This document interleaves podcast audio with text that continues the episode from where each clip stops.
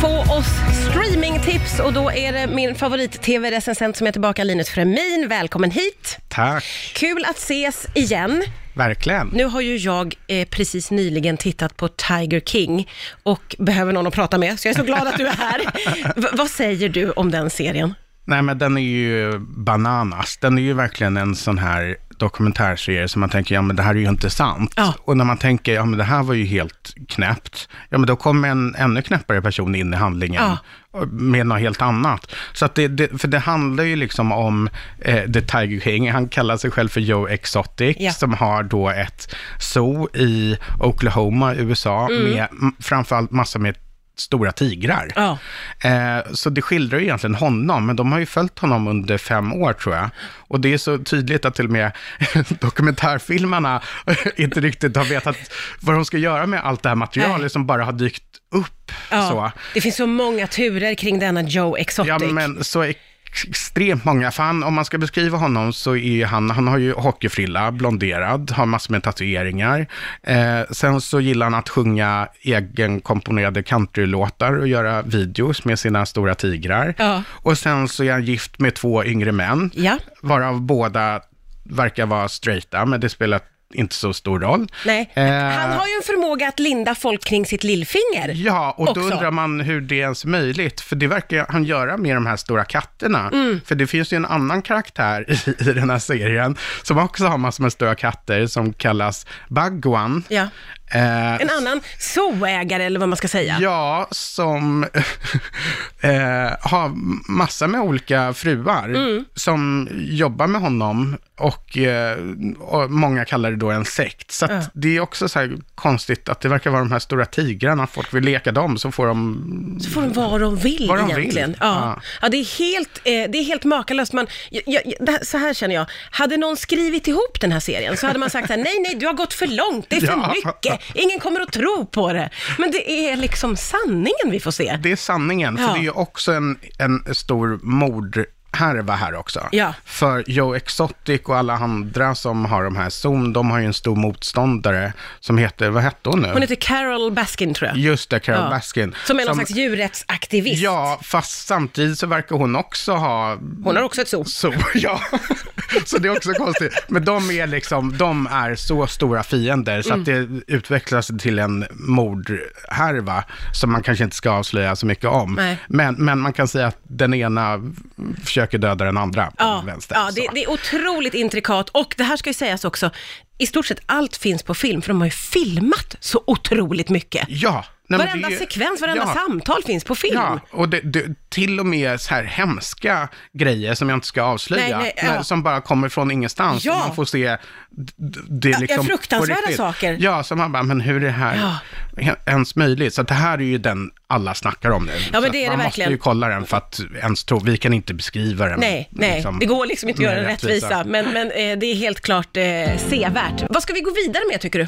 Nej, men det finns en annan väldigt bra Netflix-serie som heter Unorthodox, som kom förra veckan, som är en miniserie, fyra delar, så inte superlång. Och den är baserad på en eh, riktig kvinnas eh, biografi. Okej. Eh, och den utspelar sig alltså i, det handlar om 19-åriga eh, Esty som bor i Williamsburg, New York, i en väldigt ultraortodox judisk community kan man säga. Okej. Där det är väldigt så här hårda regler. Man kanske har sett här förut att man liksom, kvinnorna har peruk på sig och det är väldigt så här, framförallt kvinnorna är väldigt begränsade i vad de ska göra och eh, männen har så här lite lustiga hattar, hårhattar som är väldigt stora. Och, här. Eh, och hon känner att hon inte, för hon blir bortgift och sen så känner hon att men det här är ju inte livet för mig. Så att hon flyr den här gemenskapen och flyr till Berlin. Eh, så man får liksom följa hennes resa samtidigt som att det är så återblickar till hur hennes liv har sett ut och hur hon hamnade där. Så får man liksom se hennes nya liv samtidigt som att hennes man och hans kusin är på jakt efter henne. Så att det här är Oj. som ett så här, jätteberörande drama, Ja. eh, men också med lite så här thriller-element och en så här värld som man nästan aldrig ser. Oj! Så att den är, jag blev otroligt berörd för att hon som spelar huvudrollen som heter Shira Ha, som är en israelisk skådespelare, hon är så jävla bra. Oj, oj, alltså, hon är, hon är, jag vet inte, hon är typ 1,50 lång och så här liten och så här. Men du vet, hon har så mycket, alltså hennes ansikte och så här.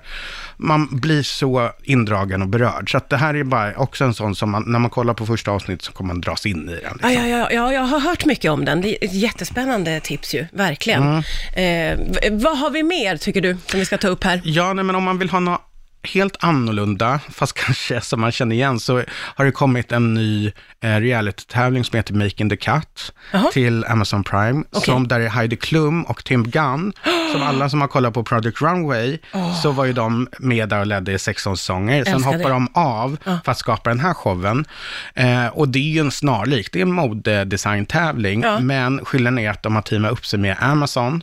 Så att den som vinner utmaningen varje vecka, då kan man köpa det plagget direkt på Amazon. Nej men gud, åh, framtiden är här Ja, ja, men redan det är ju idag. verkligen så. Så att det är ju lite mer så här, eh, verkligen att man ska kunna shoppa det man Ah, ser. Och okej. den har väldigt bra domare, Na- Naomi Campbell och Nicole Richie och sådana, så att det är li- de är väldigt Åh. hårda. Det är Ja, inte lika gulligull. Nej, det låter ju här- fantastiskt måste jag säga. Ja, men det är så här, om man gillar den typen av lite reality-tävling så tycker jag att Ja. man ska ge den en chans. Den kom eh, förra veckan. Ja, Okej, och lite reality på det. Vad går vi vidare till tycker du? Nej, men jag upptäckte en jättehärlig härlig komediserie på Netflix som heter Derry Girls. Har du Okej, sett den? nej. Nej, men den är en irländsk. Den utspelar sig på Nordirland på 90-talet och följer ett, ett eh, kompisgäng som går på en så här katolsk eh, high school typ. Ja. Och det, den är bara så härligt gjord. Det är så här, du vet, 90-talsmusik, det är, eh, du vet, bara så här old school komedi fast väldigt bra Men skrivet. är den från 90-talet eller är det Nej, ny den är, men den är utspelar ny, sig? men Ja, ja, utspelas okej. på 90-talet. Ja, ja. Och den här är ju, för det var ju massor med blodiga konflikter då, så Mm. det är liksom som en fond i det här. Men det är inte, det är inte någon allvarlig serie, utan det är snarare att du vet, de blir irriterade på att oj, där bombar de Ja. lite, åh vad jobbigt. Ja. Och det är väl kanske, jag, på något sätt så kände jag så här lite, eh, någonting kring att ja men det är lite så vi får hantera hela den här coronakarantän. Ja, nej men nu är vardagen så här, ja, Ja. ja vi får göra det bästa utav det. Ja. Det är lite den känslan jag Ja, får ja, den här ja. serien. Ja. Och om man bara vill ha så ett gott skratt och lite bara kännas, känna sig lite glad så, så rekommenderar jag den. Och det vill man ju mycket också i de här tiderna som är, så vill man ha något lätt och kanske för att liksom tänka på något annat en liten ja, stund. verkligen. Det tycker jag. Så att man, man behöver, jag, jag kollar på väldigt mycket så här feel good och Ja. sådana här, och så Tiger King som kanske inte feel good men... Nej men som ändå får en att verkligen släppa allt annat och Ja, bara här, en kan det värld." vara så här? Ja, det, det är faktiskt skönt och, och jag har ju också en fäbless för att gå tillbaka till serier som jag har sett förr många, många gånger. Jag- Gör du samma? Ja, men det gör jag också. Det är också För jag- en slags Ja, trygghetstittning. men det är en trygghet.